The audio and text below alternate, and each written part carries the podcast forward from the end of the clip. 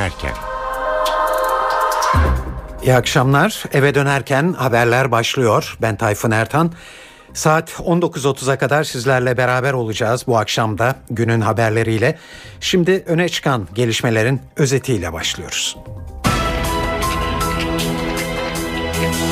Mecliste CHP'nin önerdiği Toplumsal Mutabakat Komisyonu önergesine AKP'liler imza verince tartışmalar çıktı. Abdullah Öcalan'ın PKK'nın Türkiye'den geri çekilmesiyle ilgili olarak Kandil'e gönderdiği ikinci mektubun cevabı geldi. Silivri dün savaş alanına dönmüştü. Bugün de gerginlik siyasetin gündemindeydi.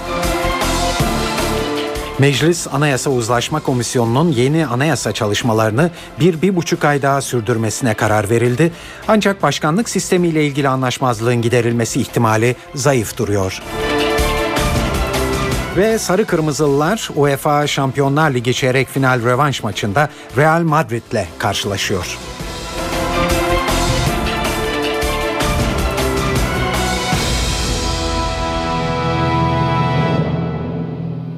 İyi akşamlar. Şimdi ayrıntılara geçiyoruz.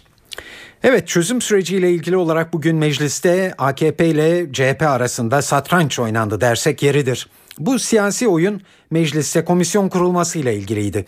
CHP daha önce AKP'nin kurulmasını önerdiği çözüm sürecini değerlendirme adlı komisyona üye vermeyeceğini açıklamış ve bunun yerine bir toplumsal mutabakat komisyonu kurulması için öneri vermişti. İşte AKP CHP'nin bu hamlesine bugün sürpriz bir karşılık verdi ve kendi önergesiyle CHP'nin önergesinin birleştirilmesi için bir teklif sundu.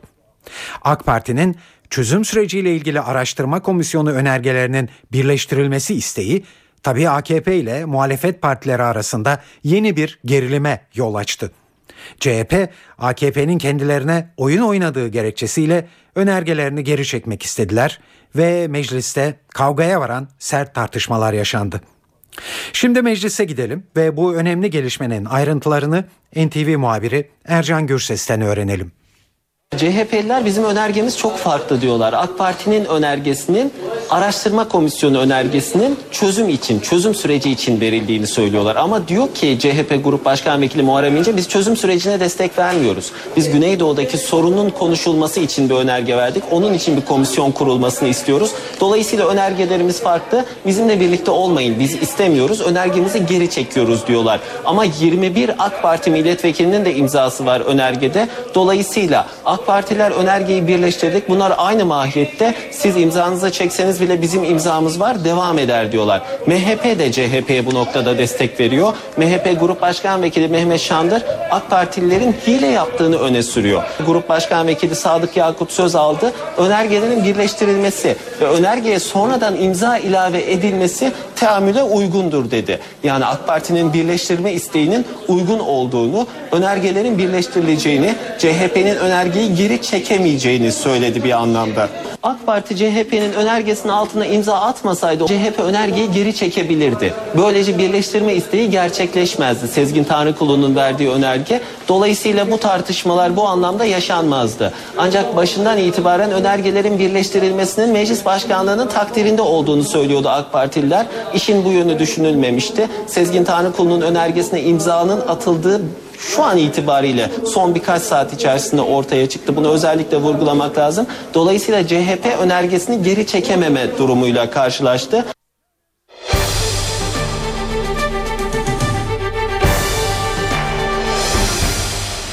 Ergenekon duruşmasının yapıldığı Silivri dün savaş alanına dönmüştü. Bugün de gerginlik siyasetin gündemine taşındı. Başbakan Erdoğan yaşananlara sert tepki gösterdi ve CHP'yi hedef aldı. Olaylarla ilgili yargının gereğini yapacağını söyleyen başbakan biz de üzerimize ne düşüyorsa gereğini yapacağız diye konuştu. Dün CHP marjinal bir partinin kuyruğuna takıldı. Silivri'de mahkemenin önünü adeta savaş alanına çevirmeye çalıştı. Dün içeride duruşma devam ederken dışarıda CHP milletvekillerinin tahrikleriyle ortaya çıkan saldırılar CHP'nin yargıya, adalete ne ölçüde saygısı olduğunu da ortaya koymuştur. Bu nasıl milletvekilliği?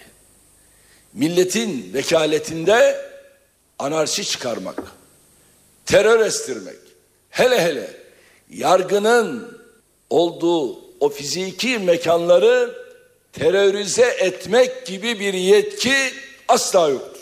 Ama bunlar bunu yapıyor. Anayasanın amir hükümleri ortadadır. Türk Ceza Kanunu'nun amir hükümleri ortadadır. Öyle zannediyorum ki bu konuda da yargı zaten gereğini yapacaktır. Ve bize de ne düşüyorsa ondan sonra biz de gereğini yaparız. Danıştay saldırısıyla yüksek yargıya saldıranların yargılandığı bir mahkeme bu sefer de CHP'liler tarafından saldırıya maruz kalmıştır. Bağımsız yargıya yönelik bu saldırıyı şiddetle kınadığımızı burada ifade ediyorum. Evet AKP Genel Başkanı Tayyip Erdoğan böyle konuştu ve CHP'ye sert eleştiriler getirdi. Konu tabi e, CHP lideri Kemal Kılıçdaroğlu'nun e, grup toplantısının da gündemindeydi. Kılıçdaroğlu başbakanın bu konuda yargı zaten gereğini yapacaktır sözlerinden 15 dakika sonra savcının harekete geçtiğine dikkat çekti ve bizim dokunulmazlığa ihtiyacımız yok diye konuştu. Hukuk eğitimi alan hiçbir kişi ama hiçbir kişi orada sağlıklı bir yargılama yapıldığını kabul etmiyor. O duruşmaları da izlemek için Türkiye'nin her tarafından yurttaşlar gitmişler. Sen misin gelen? Biber gazı cop, o soğukta su. Hangi çağda yaşıyoruz? Sayın Başbakan bugün mahkemeler bağımsızdır demiş. Gerçekten komedi. İşine gelince yargı bağımsız, işine gelince yargı bağımlı. Bugün grupta konuşma yapmış. CHP milletvekillerini suçluyor. Oraya niye gittiler diye. Yasak mı getireceksin? Senin gücün yetmez. Yargı gereğini yapacaktır diyor. 15 dakika sonra da savcı harekete geçiyor. Şu bağımsız yargıya bakın siz. Neymiş? Milletvekillerinin dokunulmazlıklarını kaldıracaklarmış. Bizim dokunulmazlığa ihtiyacımız yok. Demokrasi için her türlü bedeli ödemeye hazırız. Senin dokunulmazlığın sende kalsın. Bizim dokunulmazlıklarımızı kaldırmazsan namertsin sen.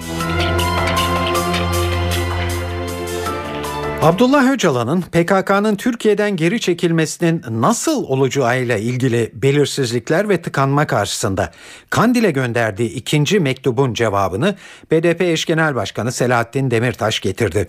Demirtaş, BDP'li Sırrı Süreyya Önder'le birlikte Kandil'in cevabını aldık. Ümit ediyorum Türkiye için hayırlı olur. Kürt sorununun demokratik barışçı çözümüne umut ediyoruz ki katkı sunar diye konuştu. Tabi merak edilen soru mektupta ne dendiği. Acaba Öcalan'ın ikinci mektubu Kandil'i ikna etti mi çekilme açısından? Ankara'da bu soruyla bağlantılı olarak kulislerde neler konuşulduğunu Milliyet Gazetesi Ankara temsilcisi Fikret Bila'ya sorduk. Genel olarak Öcalan'ın e, istediği çekilme e, konusunda olumlu cevap veriyor Kandil. Çekilmeye bir itirazı yok. E, Öcalan'ın dediklerini yapacaklarını söylüyor ancak o konuda da yine birkaç tereddüt belirtilmiş durumda ki bunun da mektupta yer aldığı şekilde bilgiler var. Bunlar da e, bugüne kadar hükümet cephesinin e, verdiği bazı sözleri tutmadığı, çekilme konusunda gözlemci bir komisyon oluşturmadığı, e, bir yasa veya karar çıkarmadığı meclisten dolayısıyla çekilmenin riskleri riskleri olduğu, riske açık, operasyona açık çekilmenin ise kandil içine silmediği şeklinde özetleyebiliriz. Bizim yine elde ettiğimiz bilgilere göre bu çekilmenin güvenlik içinde yapılabilmesi için hükümetin yine garanti vermesini bekliyor Kandil. Bu garantinin ne olacağı yönünde ise bir bilgi yok. Başbakan Sayın Erdoğan birkaç kez e, çekilme sırasında operasyon yapılmayacağını ifade etmişti. E, silahları bırakarak çekilin demişti. Ancak şu anda ortaya çıkan durum sanki fiili bir çekilme olacak gibi e, ya geldikleri yolları kullanarak güvenlik güçleriyle temas etmemeye çalışarak e, onlara görünmemeye çalışarak bir çekilme söz konusu olabilir. Yani şu andaki e, uygulama e, olasılığı en yüksek olan yöntem böyle gözüküyor Ankara'da. Bugün Ankara'da siyaset gündemine boydan boya çözüm süreciyle ilgili tartışmalar hakim oldu. Grup toplantılarında da durum farklı değildi. MHP Genel Başkanı Devlet Bahçeli bugünkü grup toplantısında akil insanlar heyetindeki sanatçıları canlandırdıkları karakterlere atıf yaparak sert eleştirilerde bulundu. Tatar Ramazan diyerek Kadir İnanır'ı, Mükremin Çıtır diyerek Yılmaz Erdoğan'a tepki gösterdi. Bu 63 sözde akil insan çözüm olarak neyi önerecek? Barış olarak neyi sunacaktır? PKK'lıları kardeş olarak gösteren Tatar Ramazan herkes herkesi Abdurrahman Çavuş mu zannetmektedir? Ölen PKK'lılara şehit diyecek kadar çukura girmiş Mükremin Çıtır herkesi Ferişta, Mücver abla, zavallı Numan ve Türbüşon mu göstermektedir? Kaderin kaderin böylesine yazıklar olsun diyen ve sadece şarkılarıyla bilinen Sayın Gencebay neden bahsedecek?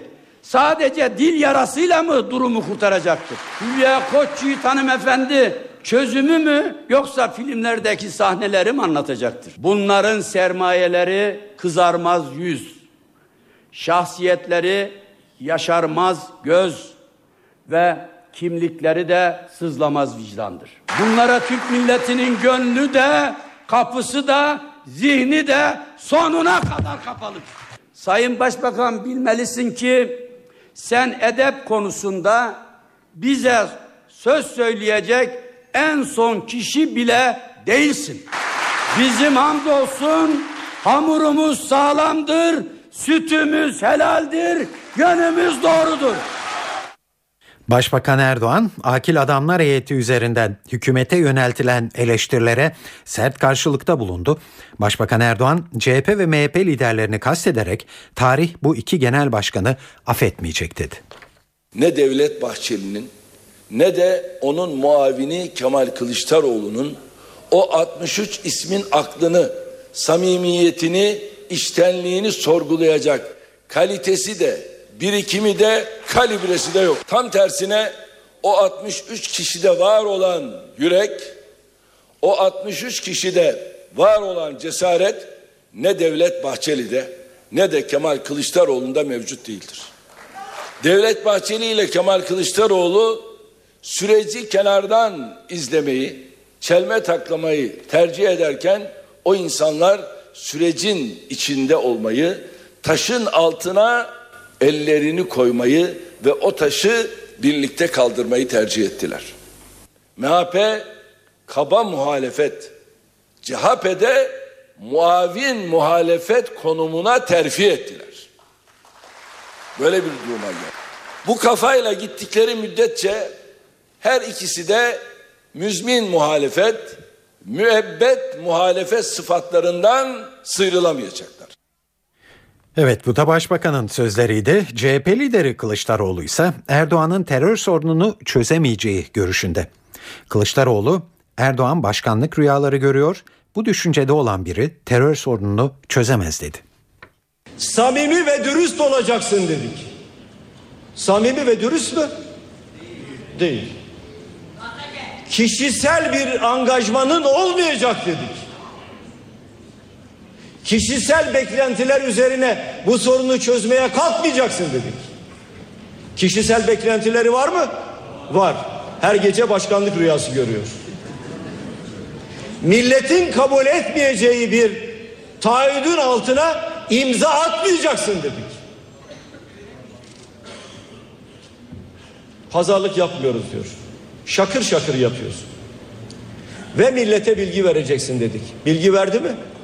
Vermedi. Değerli arkadaşlarım, bu düşüncede olan birisi Türkiye'nin en köklü, en derin sorununu çözemez.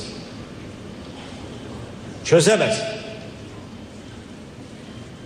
Sorunu çözmek kolay bir şey değil. Onu biz de çok iyi biliyoruz. Ama sorunu çözmek için yola çıkarken önce halka yalan söylemeyeceksin. Çünkü yalancıdan başbakan olmaz. AK Parti'nin hafta sonunda 45 milletvekiliyle yaptığı Güneydoğu ziyaretinin ardından CHP de benzer bir ziyarete hazırlanmakta. CHP'li 11 milletvekili Gaziantep ve Şanlıurfa'ya giderek halkla buluşacak. Daha sonraki rotaları Diyarbakır, Hakkari, Van ve Kars olacak. Heyette yer alan isimlerden CHP Genel Başkan Yardımcısı Sezgin Tanrıkulu'yu dinliyoruz. Ee, zaman zaman milletvekillerimiz MYK yöneticileriyle birlikte Türkiye'nin her yerine gidiyorlar. Ee, bu bağlamda önceki hafta Adıyaman'a gitmişti arkadaşlarımız. Bu hafta da birlikte Urfa'da Antep'te olacağız. Hem yurttaşlarımızla buluşacağız hem de e, toplumun e, genel sorunları konusunda yaşadığımız e, süreçle ilgili görüşlerini alacağız. Kendi pozisyonumuzu, kendi tutumumuzu arkadaşlarımıza anlatmaya çalışacağız. Yani bize ne sorular sorsalar onun cevabını vermeye çalışacağız. Parti politikalarımızı anlatacağız. E, kendi sıkıntılarını dinleyeceğiz e, gerçekten. Evet size çözüm süreciyle ilgili olarak e, gündemdeki gelişmeleri duyurduk. Gündemin bir başka konusu vardı bugün o da anayasa. Yeni anayasa çalışmalarında AK Parti'den süre bitti çıkışı gelmişti biliyorsunuz geçen hafta içinde ve çalışmaların nasıl devam edeceği konusunda bir belirsizlik vardı. İşte bu dün akşam e, Meclis Anayasa Uzlaşma e, Komisyonu'nun Meclis Başkanı Cemil Çiçek'le yaptığı akşam yemeğinde bir parça giderildi belirsizlik ve komisyonun bir, bir buçuk ay daha çalışmalarına devam etmesi kararı alındı. Toplantıda komisyonun makul bir sürede anayasanın iskeletini oluşturması doğrultusunda bir hedef benimsendi. Ayrıntıları NTV muhabiri Ercan Gürses anlatıyor gayri resmi bir süre var aslında. Yani o sürede Mayıs ayının ortaları. Bu bir niyet seyahatçisi anlamına geliyor. Dün akşam Meclis Başkanı Cemil Çiğ'in yemeğinde iktidar milletvekilleri, uzlaşma komisyonu üyeleri bir süre koyalım dediler. Muhalefet süre koymayalım ama çabuk zamanda bitirelim şeklinde bir değerlendirme yaptı. Çalışmaları nasıl hızlandırılacağına karar verdiler. Mayıs ayının ortasında anayasanın iskeletini çıkartalım yönünde bir hedef belirlendi. Gayri resmi bir hedef. Bunu özellikle vurgulamak lazım. Bir diğer ayrıntı bu toplantıda iki ayrı komisyon kuralım ve bir komisyonda bu, bu daha önce şerh düşülen tam anlaşılamayan maddeleri gözden geçirsin. Diğeri de hiç görüşülmemiş maddeleri gözden geçirsin şeklinde.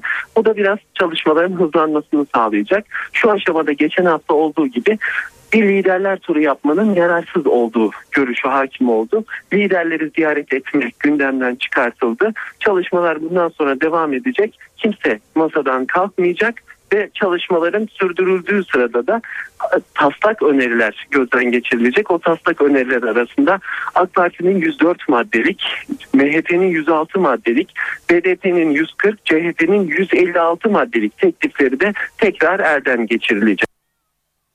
Evet CHP komisyondaki tıkanıklığın ana sebebinin AKP'nin başkanlık sistemi önerisi olduğunu söylüyor. Başkanlık sistemine MHP de kesin olarak karşı.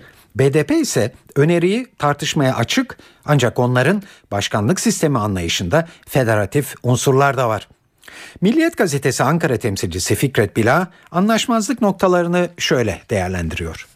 Dört partinin verdiği e, bu temel maddelerle ilgili e, anayasa önerileri birbirinden e, bir hayli uzak. E, örneğin iktidar partisi olarak AK Parti doğrudan başkanlık sistemi öneriyor ve başkanlık sistemini esas alarak diğer önerilerini yapıyor. Bu tamamen bir e, sistem değişikliği tabi. Ama biliyoruz ki e, CHP ve MHP başından beri başkanlık sistemine karşılar. BDP de aslında başında bu sisteme karşıydı. Ancak bu e, süreç başladıktan sonra görüşlerini esnetti ve tartışabileceklerini söyledi. Dolayısıyla başkanlık sistemine CHP ve MHP'nin olumlu yaklaşması mümkün değil. Burada bir anlaşmazlık söz konusu ki başkanlık sistemini öneren önergenin Anayasa Uzlaşma Komisyonu'na verildiği günden itibaren CHP'liler aslında e, AKP'nin masadan kalkmak istediği şekilde yorum yaptılar. Bugün itibariyle uzlaşma biraz zor gözüküyor. Diğer taraftan BDP'nin de verdiği anayasa önergesi yeni bir sistem öngörüyor adı konmamış bir federasyon istiyor BDP. Çünkü yasama yetkisinin Türkiye Büyük Millet Meclisi ve bölge meclisleriyle ortaklaşa kullanılmasını öneriyor ki bu egemenlik paylaşımı anlamına gelir. E, keza yürütme erki, erkininde yine Cumhurbaşkanı, Başbakan, Bakanlar Kurulu ve bölge başkanları tarafından yürütülmesini istiyor ki bu da yürütmenin bölünmesi anlamına gelir. Bu da bir egemenlik paylaşımıdır. Dolayısıyla bunu aslında hukuk diliyle federasyon talebi olarak e, görebiliriz. Tabii bu talebe e, CHP, MHP başından beri karşı olduğu gibi e, AKP'nin de e, böyle bir federasyona e, evet demesi çok zor görünüyor.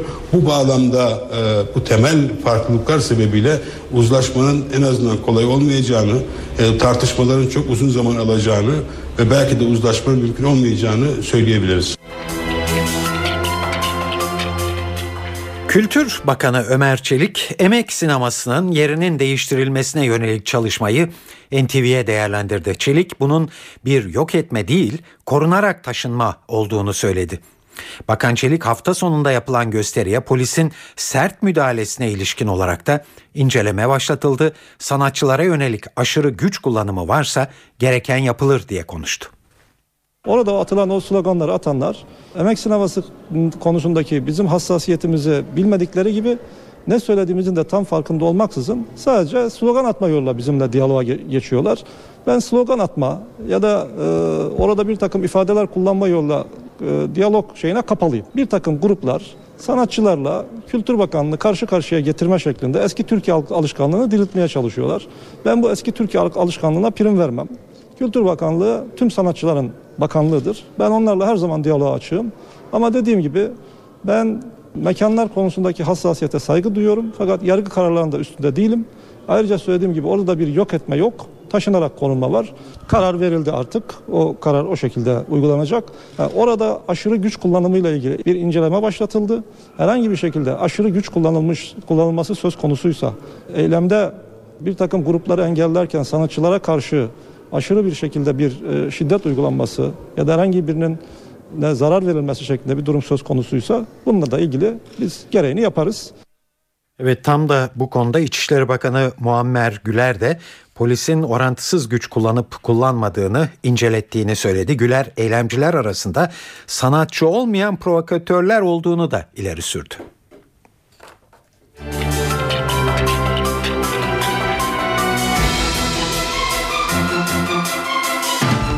Meclis İş Tüzük Uzlaşma Komisyonu üyesi AK Parti Genel Sekreteri Haluk İpek herhangi bir kadın milletvekilinin genel kurul çalışmasına başörtüsüyle katılmasının önünde bir engel olmadığını söyledi. Haluk İpek, meclis iç düzüğü çalışmaları kapsamında başörtüsüyle ilgili bir düzenleme yapıp yapmayacakları sorusuna da meclis iç düzükle herhangi bir bayan milletvekili başörtülü olarak milletvekili yapabilir. Bunu yasaklayan, sınırlayan bir hüküm yok. İsteyen milletvekili şu an genel kurul çalışmalarına o şekilde katılabilir dedi. Türk Hava Yolları'nda yeni grev kapıda görünüyor. Hava İş Sendikası yarın grev kararının nedenlerini anlatacak ve tarihini duyuracak. Grev kararı Hava İş Sendikası'nın internet sitesinde duyuruldu. Sendika 305 çalışan için işe dönmeleri dışında hiçbir teklifin tartışılmayacağını belirtiyor. Türk Hava Yolları'ndaki bu gelişmeler üzerine Maliye Bakanı Mehmet Şimşek devreye girdi ve Şimşek Türk Hava Yolları'nın faaliyetlerinin aksamasına izin vermeyiz dedi. Türk Hava Yolları ülkemizin en güzide kuruluşlarından bir tanesidir. Ve son yıllarda büyük bir başarı hikayesidir. Buradaki çalışmaları sekteye uğratacak her türlü girişimin karşısında tabii ki e, biz gerekeni yaparız. Açık ve net olarak söylüyorum. E, Türk Hava Yolları yalnız değildir. Türk Hava Yolları ülke menfaatleri açısından hatta ulusal güvenlik açısından çok önemli bir şirkettir. Çünkü turizm sektörü Türkiye'nin en önemli döviz sağlayıcı sektörlerinden bir tanesidir. Dolayısıyla burada hakikaten yani Türkiye'ye gerek turist akışını gerekse karayolları gibi önemli bir şirketimizde faaliyetlerin aksamasını biz tabii ki kabul edemeyiz. Benzin ve motorin fiyatlarında 10 kuruş indirime gidildi. Yapılan değişiklikle İstanbul'da 4 lira 75 kuruşa satılan 95 oktan kurşunsuz benzinin fiyatı 4 lira 65 kuruşa geriledi. 4 lira 20 kuruşa satılan motorinin fiyatı ise 4 lira 50 kuruşa 10 kuruşa indi. Yeni fiyat tarifesi bu geceden itibaren geçerli olacak.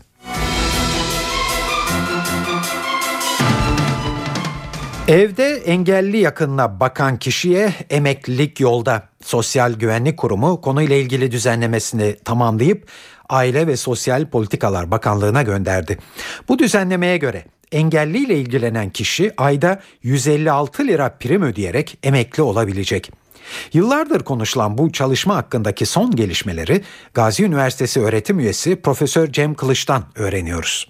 Aile ve Sosyal Politikalar Bakanlığı e, hayatlarını kendileri sürdüremeyecek seviyede engelli bulunan vatandaşlar için e, bir bakım parası uygulaması yürütüyor. E, aslında çok isabetli bir uygulama bu. E, dışarıda da bu hizmet verebilirim diyor ama siz eğer evinizde bu hizmeti almak istiyorsanız bir yakınınız, e, bir akrabanız olabilir. Size bakması koşuluyla 24 saat bakım hizmeti vermesi koşuluyla e, biz bunlara bir aylık bağlayacağız diyor. E, bu aylık bugün için asgari geçim indirimi düşürünce yaklaşık 700 lira. E, şimdi bu insanlar tabii e, bu aylığı alıyorlar ama sigorta kapsamında değiller ve e, engelliye baktıkları için de dolayısıyla e, iş hayatında değiller. Sosyal güvenlik kapsamında değiller. Bunlar uzun zamandır düşünülüyordu. Bunlar acaba biz bu durumda bulunan bakım işini üstlenen insanlarımıza nasıl sosyal güvenlik veririz diye. Bildiğiniz gibi isteğe bağlı sigortalılık dediğimiz bir sigortalılık türü var. Yani dışarıdan siz kendiniz e, sigorta primlerinizi yatırıyorsunuz ve yatırdığınız bu primler Bağkur eski adıyla Bağkur şartlarına sayılıyor ve emekliliğiniz için prim biriktiriyorsunuz. Sigortalılık süresi başlıyor. Bu durumda olanlara e, biz e, bu isteğe bağlı sigorta koşullarını kolaylaştıralım, yumuşatalım e, denildi.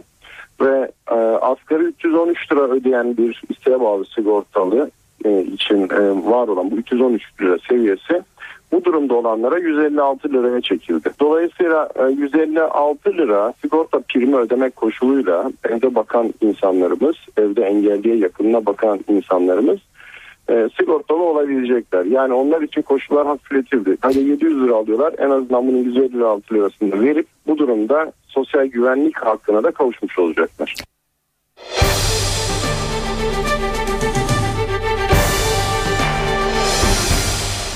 Galatasaray bu akşam sahaya bir mucize kovalamak için çıkıyor. Sarı Kırmızılılar UEFA Şampiyonlar Ligi çeyrek final rövanş maçında Real Madrid'le karşılaşacak. Geçen hafta İspanya'da oynanan maçı Real Madrid 3-0 kazanmıştı. Sarı Kırmızılılara yarı finale yükselmek için 4 farklı galibiyet gerekiyor. Galatasaray'da ilk maçta sarı kart görerek cezalı duruma düşen Burak Yılmaz ve Dani forma giyemeyecek. Real Madrid'de de yine sarı kart cezalısı olan Xabi Alonso ve Sergio Ramos oynayamayacak. Şimdi maçın yapılacağı Türk Telekom Arena stadına gidelim ve NTV Spor muhabiri Irmak Kazuk'tan son notları alalım. Hava İstanbul'da son haftalarda, son günlerde çok gelgitli. Bugün yine dünkü e, dün olduğu gibi biraz daha kasvetli bir hava var ama zaman zaman yağmurun çiselediğini söylemek mümkün. Akşam saatlerinde normal şu ana kadarki yapılan tahminlerde şiddetli bir yağış beklenmiyor. Dolayısıyla bu anlamda e, akşamki futbola uygun bir şartların, futbola uygun şartların zeminin, hava koşullarının olacağını tahmin ediyoruz. İki takımla ilgili notlara geçelim ve Galatasaray'dan başlayalım. Galatasaray'a belki özellikle gazete başlıklarına da baktığımız gibi bir anlamda bir mucize gerekiyor. Ama dün Fatih Terim'in söylediği gibi de e, takım bugün sahaya mutlaka galibiyet e, parolasıyla çıkacak. İlk maç 3-0 Real Madrid lehine sonuçlanmıştı. O karşılaşmada yenilginin yanı sıra bugün Sarı Kırmızı Kulüp'te iki önemli kayıp da var. Dani ve Burak Yılmaz ki Şampiyonlar Ligi'nde Ronaldo ile birlikte gol krallığı yarışında e, çekişen bir isimdi. Ama bugün ta, teknik direktör Fatih Terim bu futbolcudan faydalanamayacak. Bunun yanı sıra Elmander'in de sakatlığının düzeldiğini söyleyelim. Belki maçın gidişatına göre İsveçli golcü teknik direktör Fatih Terim'den yaklaşık 3 ay sonra formasını geri alabilir. Galatasaray'ın bugün oyun şablonunda belki felsefesi değişmese de şablonunda bir takım değişikliklerin olması bekleniyor. Az önce bahsettiğimiz eksiklerden dolayı Galatasaray kalesinde bugün Fernando Muslera göre yapacak. Yarı dörtlüye baktığımızda Ebue, Semih Gökhanzan, Albert Yara dörtlüsü. Bu dörtlünün önünde Selçuk Melo ikilisi göre yapacak. Orta alanın sağında Hamit solunda Amrabat'ın forma giymesini bekliyoruz ki Drogba'nın arkasında yine 10 numara pozisyonda görev yapacak futbolcuysa tabii ki Wesley Snyder e, Galatasaray'ın rakibi Real Madrid'den aslında bahsetmek gerek. Bu maça dair notlara değinecek olursak Alonso'nun ve Ramos'un sarı kart cezalarından dolayı İstanbul'a gelmediğini söyleyelim. Aynı zamanda dün Mourinho'nun ve takımının adına bir negatif gelişmede Pepe'nin dünkü antrenmanı tamamlayamaması olması yaklaşık 45 dakika süren çalışmanın sadece ilk 5-10 dakikalık bölümünde bir düz koşu yaptı Portekizli futbolcu ve soyunma odasına gitti. Dolayısıyla bugün bu isminde Galatasaray'a karşı forma giymesi beklenmiyor. Galatasaray Teknik Direktörü Fatih Terim Real Madrid karşısında tur şanslarının az olmasına rağmen coşkulu ve arzulu futbol oynayacaklarını söyledi. Terim, Burak Yılmaz'ın yokluğunun önemli olduğunu ama arkadaşlarının onu aratmayacağını da belirtti. Galatasaray taraftarının dahil olmadığı bir başarıyı kutlamak zaten zevksiz olur. Onun için bütün başarıları beraberce paylaştık Allah'a şükür. Bundan sonra da paylaşacağız. Ee, sonuç ne olur? Real Madrid gibi takımlarla ilgili bunu her takım için söyleyemezsiniz ama Real Madrid gibi bir dev için hiç söyleyemezsiniz ama coşkuyla, isteyerek, kazanma arzusuyla, oynama isteğiyle hareket edeceğimizden kimsenin şüphesi olmasın. Orada olduğu gibi sonuç 3-0 mı olurdu, başka türlü mü olurdu çok maçın sonunda tartışılacak bir e, duruma geldik. Özellikle ilk yarıdaki oyunumuzla ilgili. Burada benim tek endişem inşallah ee, onu biraz ayarladık gibi ama tabii 10 kişi kalacağımızı tahmin etmedik. Biraz fazla yıprandık. Ee, istediğimiz oyuncuları da değiştiremedik açıkçası. Ama buna rağmen buna rağmen e, oyuncularıma ben e, inanıyorum, güveniyorum ve onların ne istediğini aşağı yukarı tahmin edebiliyorum. Bu kadar kısa sürede de e, bir tamamlama, bir e, yenileme olur mu? Olacak inşallah. E, ona da inanıyorum açıkçası. Burak'ın tabii çok tuhaf. Yani e, bugün Mourinho da penaltı demiş. Hadi penaltıdan vazgeçmiş vazgeçtik bir de sarı kart yemesi çok tabii manidar. En önemli silahınızda oynayamıyor. Bugün Şampiyonlar Ligi'nde en çok gol atan oyuncularından bir tanesi. Hatta Ronaldo'dan sonra Messi ile beraber en fazlası. Öyle bir silahımızda oynamıyor Şampiyonlar Ligi'nde. Buna rağmen oynayacak arkadaşlarımız hepsi Burak gibi e, bir Selçuk gibi, bir Hamit gibi veyahut işte bir Drogba gibi hepsi e, bu işe gönül verecektir, asılacaktır. İspanyol ekibinin teknik direktörü Jose Mourinho ilk maçla ilgili önemli bir itirafta bulundu. Mourinho, Burak Yılmaz'ın tartışılan pozisyonunun penaltı olduğu görüşünde. Bernabeu'da hakem genel olarak iyi bir performans gösterdi. Ancak hataları da vardı. Burak'ın pozisyonu penaltıydı. Ama maçın geneline baktığımızda iyiydi. Fatih Terim'in hakemle ilgili düşüncelerini anlayabiliyorum. Çünkü Burak'ın pozisyonla ilgili kararı farklı olabilirdi. Ama bu futbol. Böyle şeyler olabiliyor. Bundan sonra da olacaktır. Jose Mourinho, Galatasaray Teknik Direktörü Fatih Terim ve Galatasaray'ın yıldız oyuncularıyla olan dostluğuna da ayrı bir parantez açtı. Fatih Terim benim arkadaşım. Yıllardan bu yana onu tanıyorum. Onunla karşılaştığımızda bana çok iyi davranıyor. Yıllar içinde gelişen bir dostluğumuz var. Umarım her şey istediği gibi olur. Onu gerçekten çok seviyorum. O da beni çok seviyor. Drogba ve Snyder gibi eski çalıştığım oyuncularla Galatasaray'da karşılaşmak güzeldi. Onlar benim oyuncularımdı ve aynı zamanda arkadaşlarımdı. Melo, Riera ve Muslera ile İtalya'da rakip olarak karşılaştım. Fatih Terim'i yıllardır tanıyorum. Snyder ilk baştan önce futbolda arkadaşlık yoktur diyordu. Oyun sırasında dostluğu unutmanız lazım. Maçtan sonra yeniden arkadaş oluyorsunuz. Eski oyuncularımla genelde dostluğumu devam ettiririm. Saat 18.43. Şimdi de dış dünyada en çok konuşulan haberlerle devam edeceğiz. Ve en başta İngiltere geliyor. İngiltere'nin eski başbakanlarından Margaret Thatcher'ın hayatını kaybetmesi sonrası İngiliz gazeteleri tabi bugün sadece Thatcher manşetleriyle çıktı. Ancak bütün gazeteler Thatcher'dan övgüyle bahsetmedi. Muhafazakar Daily Mail gazetesi İngiltere'yi kurtaran kadın manşetini atarken Sosyalist The Morning Star gazetesi İngiltere'yi ayıran kadın manşetini çıktı.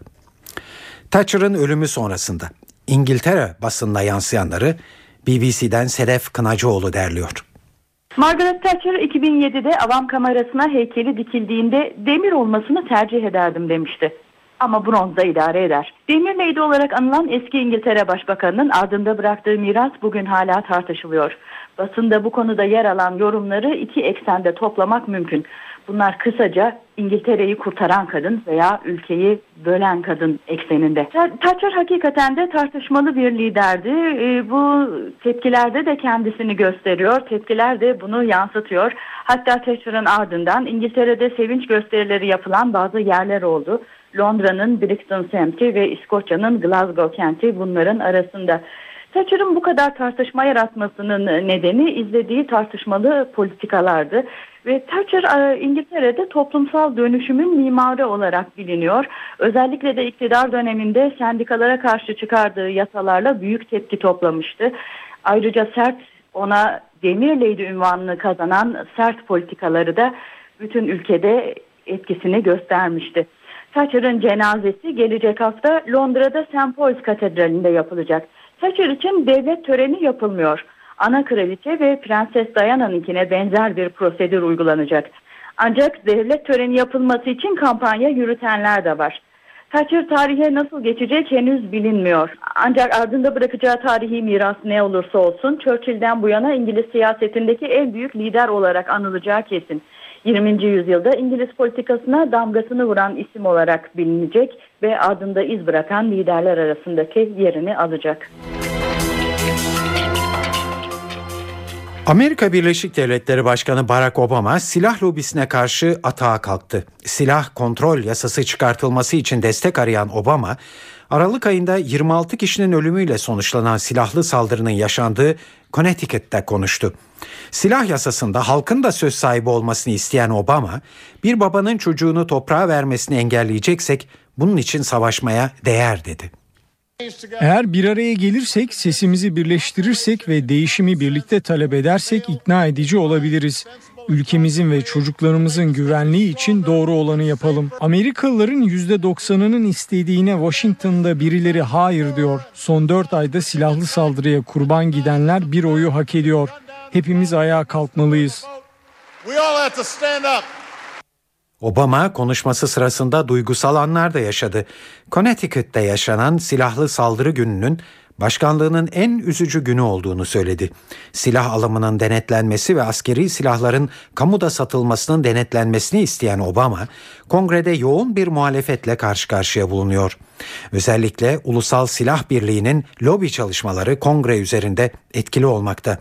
Amerikan Kongresi'nden 1994 yılından bu yana silah yasası ile ilgili yeni bir düzenleme geçirilemedi.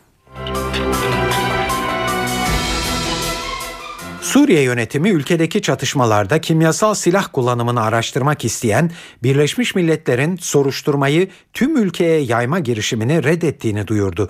Suriyeli bir yetkili bu durumun Suriye'nin egemenliğini ihlal anlamına geleceğini vurguladı.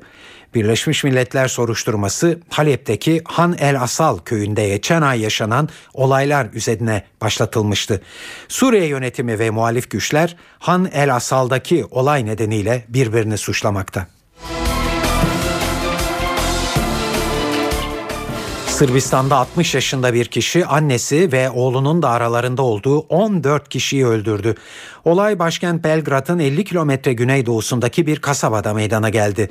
Saldırgan önce oğluna ardından sokakta komşularına ateş açtı. Hayatını kaybedenler arasında 2 yaşında bir çocuk da var. 1991 ve 1995 yılları arasında Balkanların kana bulandığı savaşta yer aldığı belirtilen saldırgan son olarak eşini daha sonra da kendisini vurdu. Hastanede hayatını kaybeden 14. kişinin saldırganın eşi olabileceği ifade edildi. Cinayetlerin veya cinnetin nedeni henüz bilinmiyor. Fenerbahçe'nin UEFA Avrupa Ligi'ndeki rakibi Lazio, ezeli rakibi Roma ile bir bir berabere kaldı. Maçtan önce iki tarafın taraftarları birbirine girdi. Olimpiyat stadı önündeki kavgada 6 kişi de yaralandı. İtalya'daki yankılarını bu olayın NTV İtalya muhabiri Şeyda Kanepa anlatıyor. Evet derbilerin derbisi olarak adlandırılan bu karşılaşma İtalyan basınında geniş yer buldu. Hemen e, spor basında en çok okunan gazeteyle başlayalım. Gazzetta dello Sport. Roma Lazio Hernandez'e karşılık veren Totti rekorların adamı başlığıyla verdiği haberde Roma takım kaptanının derbi maçlarında toplam 9 gole ulaştığını vurgularken bir diğer başlık ile derbi maçının yarattığı büyük heyecana rağmen saha dışında çirkin olaylar yaşandığına dikkat çekiyor. Derbi kötü başladı.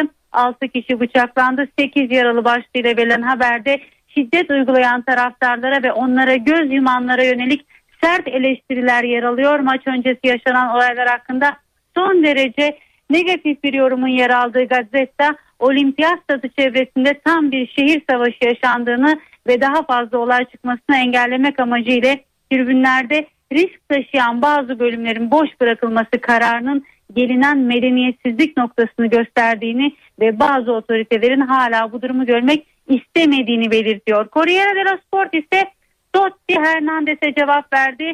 Maç bir bir berabere bitti başlığıyla verdiği haberde goller, penaltılar ve kırmızı kartın her iki takımın taraftarlığına çok büyük heyecan yaşattığını belirterek izleyicilerin nefessiz kaldığını yazıyor. Bir diğer başlıkta ise Roma takım kaptanı Francesco Totti'nin kariyerimin en güzel rekoru sözlerini kullanarak oyuncunun derbi maçında attığı 9. gol hakkındaki sevincini aktarıyor. Sırada para ve sermaye piyasalarında bugün yaşanan gelişmeler var. CNBC'den Enis Şenerdam anlatıyor. İyi akşamlar. Dün faizlerdeki düşüşün de etkisiyle hızlı yükselen Borsa İstanbul bugün kazanımlarının önemli bir kısmını geri verdi. BIST 100 endeksi 84 bin seviyesini aşamayınca kar satışları hız kazandı ve bankalar öncülüğünde yükselen borsa yine bankalarla birlikte düştü. Endeks günü %0.70 düşüşle 82.770 seviyesinden tamamladı. Analistler 82 bin desteği korundukça borsada olumlu görünümün devam edeceği görüşünde. Tahvil piyasasında ise hazinenin ihaleleri takip edildi. İhalelere gelen teklif beklentilerin bir miktar altında olunca gösterge tahvilin faizi ikinci piyasada yükselişe geçti. Dün %5.90'ın altına kayan faiz tekrar %6 seviyesine yaklaştı. TL'de ise değerlenme bugün de devam etti. Dolar TL 1.78 seviyesinin altını test etse de kapanış 1.78.30'dan gerçekleşti. Yurt dışında ise Japonya Merkez Bankası'nın parasal genişlemesinin etkileri hissediliyor. Piyasalarda likiditenin artması hem Avrupa'da hem de Wall Street'te borsa endekslerini destekleyen en önemli konu oldu. Euro dolar tarafında ise Euro lehine görünüm sürüyor. Parite 1.30.50'nin de üzerine çıkmış durumda. Şimdi de yurt genelindeki hava durumuna bakacağız. Meteoroloji editörümüz Gökhan Abur'u dinliyoruz. İyi akşamlar. Marmara'da gün içinde zaman zaman bulutlanma arsa da batı bölgelerde hava açıyor. Sıcaklıklar da Ege'den başlayarak yeniden yükselecek. Doğuda ise serin hava etkisini sürdürüyor. Hafta sonuna doğru yurt genelinde sıcaklıkların daha da yükselmesini bekliyoruz. Yarın batıda sıcaklıklar yeniden yükselirken doğudaki yağışlar yer yer kuvvetli olmak üzere etkisini sürdürecek. Yağışların Kırşehir, Niğde, Yozgat, Kayseri, Sivas, Ardahan ve Adıyaman Elazığ arasında çok daha kuvvetli olmasını bekliyoruz. Akşama doğru Kırklareli, Çanakkale ve Ayvalık'ta da hafif yağış geçişleri görülebilir. Perşembe günü iç ve doğudaki yağışlar aralıklarla devam ederken Trakya ve Marmara'nın güneyinde hafif yağış geçişleri görülecek. Doğudaki yağışların aralıklarla da olsa Cuma günü devam etmesini bekliyoruz. Evet İstanbul'da sıcaklıklar yavaş yavaş yükseliyor. Yarın için beklediğimiz en yüksek sıcaklık 15 derece olacak. Gece sıcaklığı ise 11 derece. Havada açmaya başlayacak. Ankara'da hafif yağmur devam edebilir. Sıcaklık gündüz 13, gece 7 derece olacak. İzmir güneşli. Sıcaklık artıyor ve 19 dereceye kadar çıkacak. Sonraki günlerde yağış beklemiyoruz. İzmir'de gece sıcaklığı 13 derece olacak. Mecliste CHP'nin önerdiği Toplumsal Mutabakat Komisyonu önergesine AKP'liler imza verince tartışmalar çıktı. Silivri dün savaş alanına dönmüştü. Bugün de gerginlik siyasetin gündemindeydi. Meclis Anayasa Uzlaşma Komisyonu'nun yeni anayasa çalışmalarını bir, bir buçuk ay daha sürdürmesine karar verildi. Ve Sarı Kırmızılılar UEFA Şampiyonlar Ligi çeyrek final rövanş maçında bu akşam Real Madrid ile karşılaşıyor.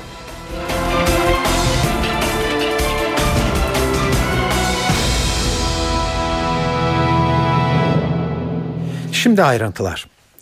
Türkiye Büyük Millet Meclisi Genel Kurulu'nda önerge krizi yaşanıyor. AKP'nin çözüm süreciyle ilgili araştırma komisyonu önergelerinin birleştirilmesi isteği iktidar ve muhalefet arasında yeni bir gerilime yol açtı. Kriz CHP'nin Toplumsal Mutabakat Komisyonu önergesine 20 AK Partili milletvekilinin imza atmasıyla başladı. CHP önergeyi geri çekmek isteyince meclise sert tartışmalar yaşandı. CHP ve MHP'liler başkanlık kürsüsüne yürüdü ve son gelişmeleri şimdi muhabirimiz Ercan Gürses'ten alıyoruz. İşin aslında şöyle en başından izah etmek gerekirse AK Parti Çözüm Değerlendirme Komisyonu adı altında bir önerge vermişti. CHP'nin daha önce Sezgin Tanrıkulu vasıtasıyla vermiş olduğu bir önerge vardı. O önergenin ikisinin birleştirilmesi yönünde AK Partilerin bir isteği söz konusuydu. CHP buna karşı çıktı. Bizim önergemiz farklı, sizinki farklı. Biz çözüm sürecine karşıyız. Bu değerlendirmenize karşıyız. Dolayısıyla bu konuda şu anda mecliste yine bir hareketlilik söz konusu. Dolayısıyla bu konuda e, bir birleştirmeyi kabul edemeyiz dediler. Ancak şu ortaya çıktı ki CHP'nin o önergesinin içerisinde 21 AK Partili milletvekilinin de sonradan eklenen imzası vardı. CHP'liler imzalarını geri çekti ama AK Partilerin imzası varken bu önergeyi çekmek mümkün müydü? Başkan Sadık Yakut'a göre, başkan vekiline göre bu mümkün değildi. Dolayısıyla bununla ilgili bir tartışma çıktı. CHP'li Muharrem İnce bizim önergemizi biz çekmek istiyoruz. Zorla sizinle birlikte olmak istemiyoruz. Bunu çekeceğiz. Yaptığınız zorbalıktır dedi. Zorbalığa karşı zorbalık yaparız. Ee, zorbalığa karşı zorbalık yapılır ifadesini kullandı. Bu sırada AK Partililerden bir tepki geldi. Ne yapacaksınız? Kürsüyü mü işgal edeceksiniz şeklinde söz atıldı. Buna gerekirse onu da yaparız şeklinde cevap verdi Muharrem İnce. Ardından oturuma devam edildi ve devam edilirken de bir AK Partili konuşmacıya söz verildiğinde ise kürsüye CHP ve MHP'li milletvekilleri yürüdü. 100 kadar milletvekili yaklaşık 20 dakika önce kürsünün önüne geldiler. Oturuma ara verilmek durumunda kalınıldı ve ardından da oturum tekrar açıldı. Sadık Yakut şu ara formülü önerdi. CHP'ler imzasını çektiler. Sezgin Tanrıkulu'nun önergesi olmaktan çıktı ama bu önergeyi bundan sonra AK Partili Ramazan Can ve 20 arkadaşın önergesi olarak işleme koyacağız ve bu şekilde devam edeceğiz dedi. Artık o CHP'nin ilk verdiği önerge AK Parti'nin önergesi haline geldi. Şu an itibariyle de oturum devam ediliyor ama akıllarda kalan son görüntü 100 kadar CHP ve MHP'li milletvekilinin kürsüye yürümesi, başkanlık kürsüne yürümesi ve 2 yıl önceki kürsü işgali, iş tüzük değişikliği girişimi görüşmelerini akıllara getirmesi oldu. Evet mecliste yaşanan gerginlikle ilgili olarak CHP lideri Kılıçdaroğlu'ndan bir açıklama geldi. Kılıçdaroğlu AKP'li vekillerin önergelerin birleştirilmesi isteğini şeytanca bir oyun sözleriyle değerlendirdi. Bu açıklamanın ayrıntılarını NTV muhabiri Miray Aktağ Uluç'tan alıyoruz. Cumhuriyet Halk Partisi Genel Başkanı Kemal Kılıçdaroğlu Türkiye Büyük Millet Meclisi'nden ayrılmadan hemen önce gazetecilerin mecliste yaşanan gerginliğe ilişkin sorularını yanıtladı. Cumhuriyet Halk Partisi Genel Başkanı AK Parti'nin önergeleri birleştirme adımı ile ilgili olarak şeytanca bir oyun ifadelerini kullandı. Cumhuriyet Halk Partisi Genel Başkanı kendi partisinin önergesiyle AK Parti'nin verdiği önerge arasında fark olduğunu da dikkat çekti ve Cumhuriyet Halk Partisi'nin önergesini bundan aylar önce verdiğini söyledi. Cumhuriyet Halk Partisi'nin önergesinin bir araştırma önergesi olduğunu ancak Adalet ve Kalkınma Partisi'nin meclis gündemine getirdiği önergenin süreçle ilgili Türkiye Büyük Millet Meclisi'ne bir irtibatlandırma önergesi olduğunu ifade etti. İktidar Partisi'nin CHP'nin önergesini kendi amaçları doğrultusunda kullanmaya çalıştığını da savundu. Cumhuriyet Halk Partisi Genel Başkanı ve AK Parti'nin iki yüzlü politikalarının tipik bir örneği olduğunu ifade etti. CHP lideri gazetecilerin sorularına verdiği yanıtta. Ergenekon duruşmasının yapıldığı Silivri dün savaş alanına dönmüştü. Bugün de gerginlik siyasetin gündemine taşındı. Başbakan Erdoğan yaşananlara sert tepki gösterdi ve CHP'yi hedef aldı. Dün CHP marjinal bir partinin kuyruğuna takıldı. Silivri'de mahkemenin önünü adeta savaş alanına çevirmeye çalıştı. Dün içeride duruşma devam ederken dışarıda CHP milletvekillerinin tahrikleriyle ortaya çıkan saldırılar CHP'nin yargıya, adalete ne ölçüde saygısı olduğunu da ortaya koymuştur. Bu nasıl milletvekilliği? Milletin vekaletinde anarşi çıkarmak, terör estirmek, hele hele yargının olduğu o fiziki mekanları terörize etmek gibi bir yetki asla yoktur. Ama bunlar bunu yapıyor. Anayasanın amir hükümleri ortadadır. Türk Ceza Kanunu'nun amir hükümleri ortadadır. Öyle zannediyorum ki bu konuda da yargı zaten gereğini yapacaktır.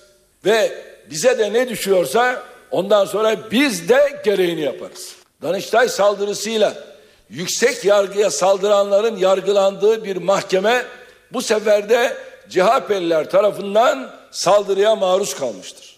Bağımsız yargıya yönelik bu saldırıyı şiddetle kınadığımızı burada ifade ediyorum.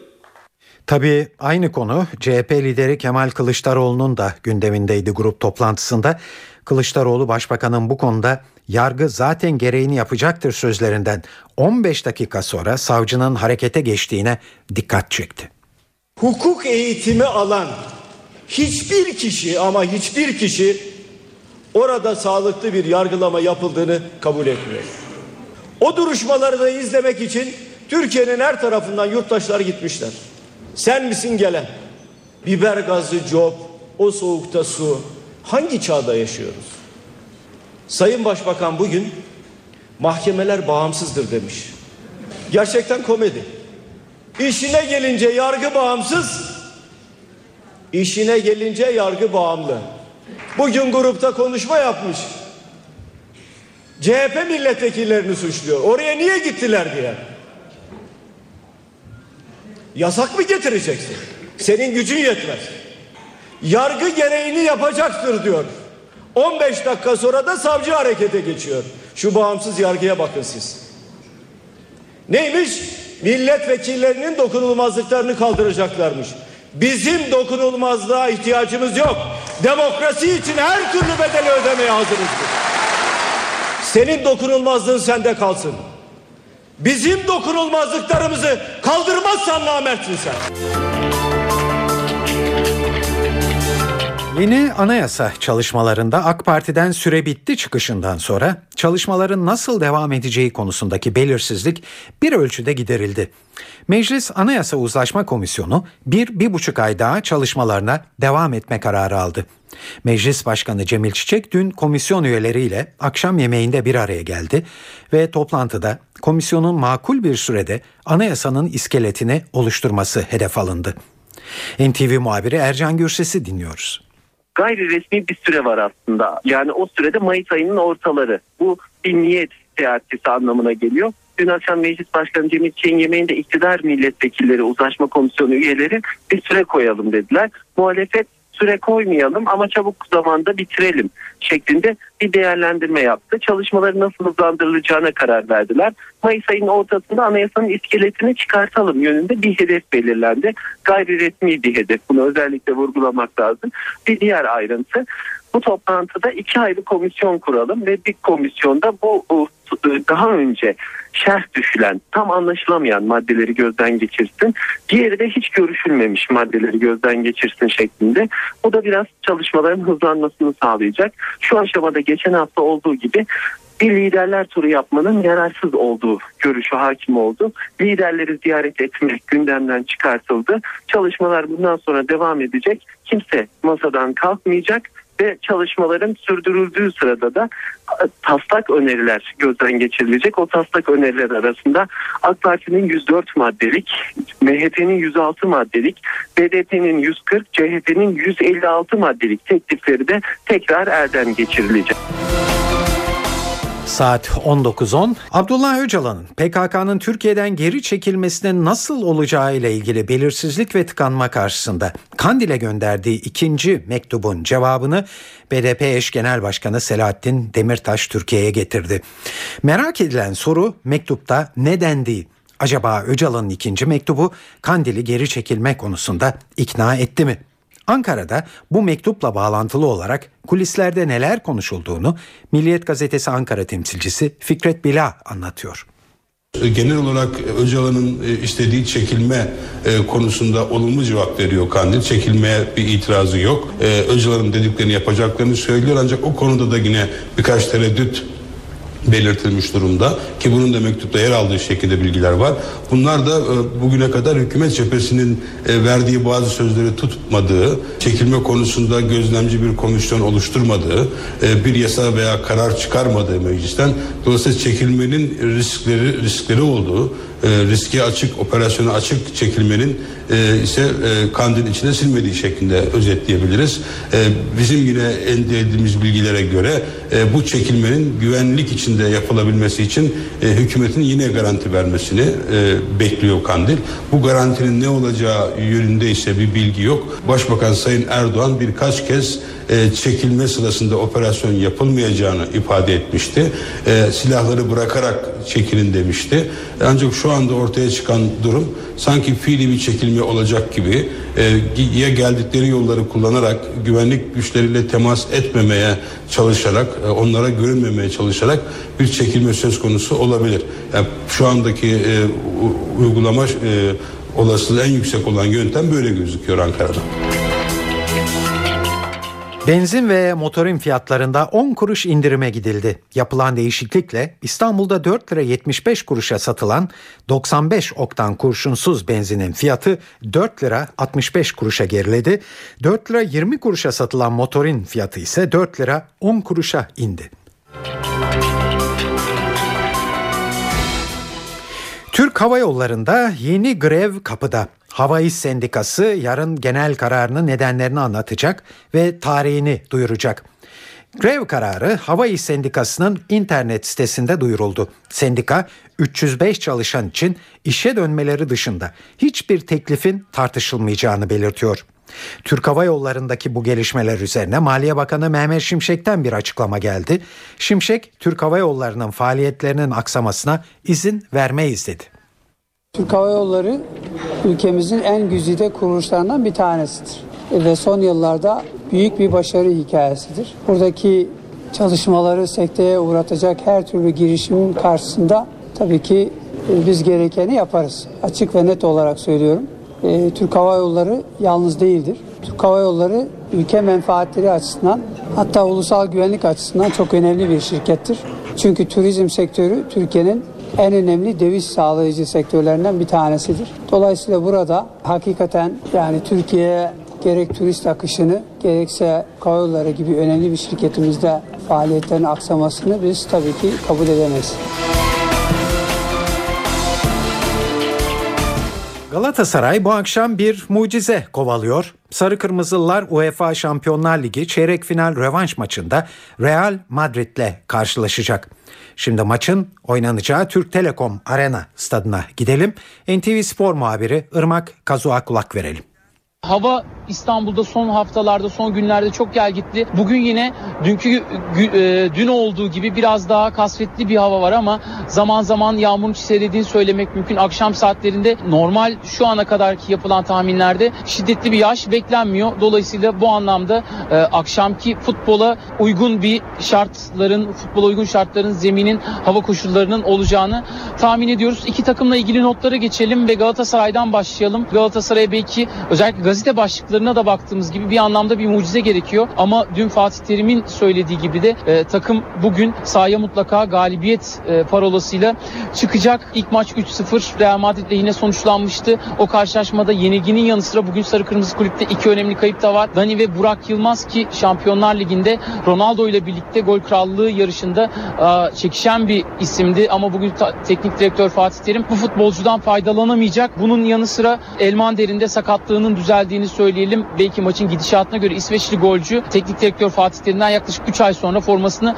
geri alabilir. Galatasaray'ın bugün oyun şablonunda belki felsefesi değişmese de şablonunda bir takım değişikliklerin olması bekleniyor. Az önce bahsettiğimiz eksiklerden dolayı Galatasaray kalesinde bugün Fernando Muslera göre yapacak. Yarı dörtlüye baktığımızda Ebue, Semih Gökhanzan, Albert Riera dörtlüsü. Bu dörtlünün önünde Selçuk Melo ikilisi göre yapacak. Orta alanın sağında Hamit solunda Amrabat'ın forma giymesini bekliyoruz ki Drogba'nın arkasında yine 10 e, numara pozisyonda görev yapacak futbolcuysa tabii ki Wesley Snyder e, Galatasaray rakibi Real Madrid'den aslında bahsetmek gerek. Bu maça dair notlara değinecek olursak Alonso'nun ve Ramos'un sarı kart cezalarından dolayı İstanbul'a gelmediğini söyleyelim. Aynı zamanda dün Mourinho'nun ve takımının adına bir negatif gelişmede Pepe'nin dünkü antrenmanı tamamlayamaması olması yaklaşık 45 dakika süren çalışmanın sadece ilk 5-10 dakikalık bölümünde bir düz koşu yaptı Portekizli futbolcu ve soyunma odasına gitti. Dolayısıyla bugün bu isminde Galatasaray'a karşı forma giymesi beklenmiyor.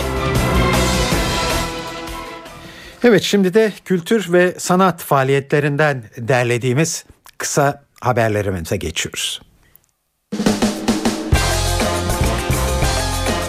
Avustralyalı sanatçı ve söz yazarı Sarah Blasko, son albümü Awake turnesi için Garanti Caz Yeşili konserleri kapsamında bu akşam ve yarın akşam Babilon'da folk ve indie pop karışımı şarkılar seslendiren Blasko 20.30'da başlıyor performansına. Volkan Arslan, Jolly Joker İstanbul'da bir konser veriyor bu akşam. İlk albümü Kayde'de Karadeniz yöresinin klasikleşen eserlerinin yanında kendine özgü yeni besteleri ustalıkla yorumlayan genç sanatçı saat 21'de müzikseverlerle buluşuyor. Yılmaz Kömürcü ise Beyoğlu Hayal Kahvesi'nde konser veriyor. Saat 22.30'da müzikseverlerin karşısında olacak Kömürcü. Tiyatro severler için de önerilerimiz olacak. Garaj İstanbul'da Pragma adlı oyun görülebilir bugün. Buğra Gülsoy'un yazıp yönettiği ve rol aldığı Pragma'daki diğer oyuncularsa Emre Erkan, Mert Öner, Serhat Teoman gibi isimler. Oyun saat 20.30'da başlıyor. Küçük Adam Ne Oldu Sana Sabancı Üniversitesi Gösteri Merkezi'nde sahneye konuyor. Songül Öden, Deniz Celiloğlu, Gülsen Tuncer gibi isimlerin rol aldığı oyun, Birinci Dünya Savaşı sonrası yenilgiye uğramış, ekonomik kriz içinde büyük yoksulluk çeken 1930'lar Almanya'sında geçiyor. Ankara ODTÜ Kültür ve Kongre Merkezi Kemal Kurdaş Salonu'nda ise İdil Brett piyano resitali dinlenebilir. Brett saat 20'de başlıyor performansına. İzmir'den de bir önerimiz olacak. İlhan Şeşen Vedat Sakman konseri var bu akşam. İkili İzmir AKM Yunus Emre salonunda buluşuyor hayranlarıyla. Konserin başlama saati 20.30. Akşam evdeyseniz CNBC'de bugün August Rush adlı film izlenebilir. Kirsten Sheridan'ın yönetmenliğini yaptığı romantik filmde bir klasik cellistle İrlandalı gitarist vokalistin karşılaşmasıyla yaşananlar konu ediniyor. Freddie Highmore ve Kerry Russell başrollerde. Filmin başlama saati 22. Öncesinde ise saat 19'da The Closer, 20'de Two and a Half Men, 21'de de The Carrie Diaries ekranda olacak. E2'de ise 23'te Treme izlenebilir. Star TV'de de 19.30'da yeni bölümüyle 20 dakika, 21.45'te ise Galatasaray Real Madrid maçı gelecek ekranlara. Saat 19.24 eve dönerken haberler bu akşam da burada sona eriyor. Bu yayının editörlüğünü Onur Koçaslan, stüdyo teknisyenliğini İsmet Tokdemir yaptı. Ben Tayfun Ertan. Hepinize iyi akşamlar.